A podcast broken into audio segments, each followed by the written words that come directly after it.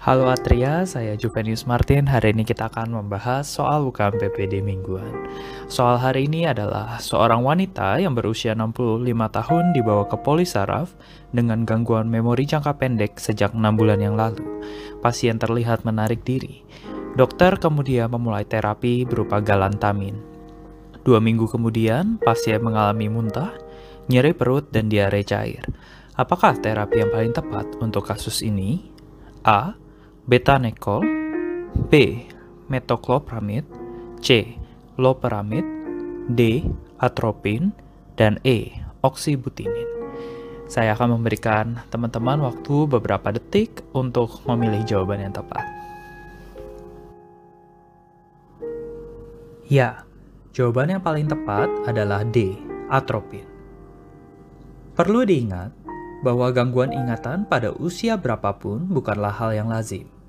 Kepikunan merupakan pertanda dari gangguan kognitif. Pada rentang usia ini, gangguan memori yang paling penting untuk masuk dalam diagnosis banding kamu adalah penyakit Alzheimer. Penyakit Alzheimer diakibatkan oleh dua hal. Satu, akumulasi protein beta amiloid. Dua, akumulasi protein tau. Gejala paling sering penyakit ini adalah hilangnya memori jangka pendek. Namun gejala ini dapat menyebar ke fungsi kognitif lainnya, seperti perhatian, kemampuan berbahasa, dan gangguan perilaku. Terapi Alzheimer didasarkan pada derajat keparahan yang dapat dinilai dengan pemeriksaan MMSE. Derajat ringan atau sedang dapat diterapi dengan menggunakan asetilkolinesterase inhibitor seperti donepezil, galantamin seperti pada kasus kita, dan rivastigmine. Tujuan pemberian asetilkolinesterase inhibitor adalah untuk meningkatkan jumlah asetilkolin yang merupakan neurotransmitter utama di otak. Dengan meningkatnya asetilkolin pada celah sinaps, diharapkan komunikasi antar neuron dapat lebih efektif dan mengurangi gejala kognitif. Asetilkolin juga merupakan neurotransmitter dalam persarafan parasimpatis. Ingat bahwa sistem parasimpatis aktif saat kita tidur, dan mencerna makanan. Tidur, rest, mencerna makanan, digest. Maka sistem parasimpatis aktif saat rest and digest. Gejala yang dialami oleh pasien, yakni muntah, diare, dan nyeri perut, merupakan tanda hiperaktivitas sistem parasimpatis. Sehingga terapi yang paling tepat pada kasus ini adalah dengan memberikan antikolinergik seperti atropin. Mari kita lihat pilihan-pilihan lainnya. Pilihan A, beta-neko. Beta-neko adalah obat kolinomimetik.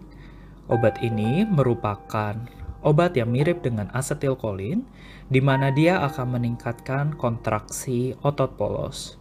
Hal ini berkebalikan dengan apa yang ingin kita capai, yaitu relaksasi otot polos pada dinding usus dengan menurunkan asetilkolin. Sehingga penggunaan betanekol pada kasus ini hanya akan memperburuk keadaan pasien. B.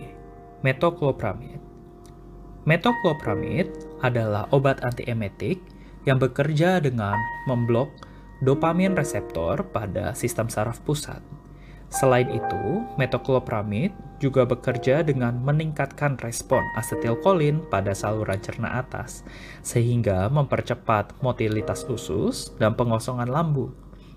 Hal ini akan menyebabkan diare pasien menjadi semakin parah, sehingga pilihan B merupakan kontraindikasi untuk pasien ini.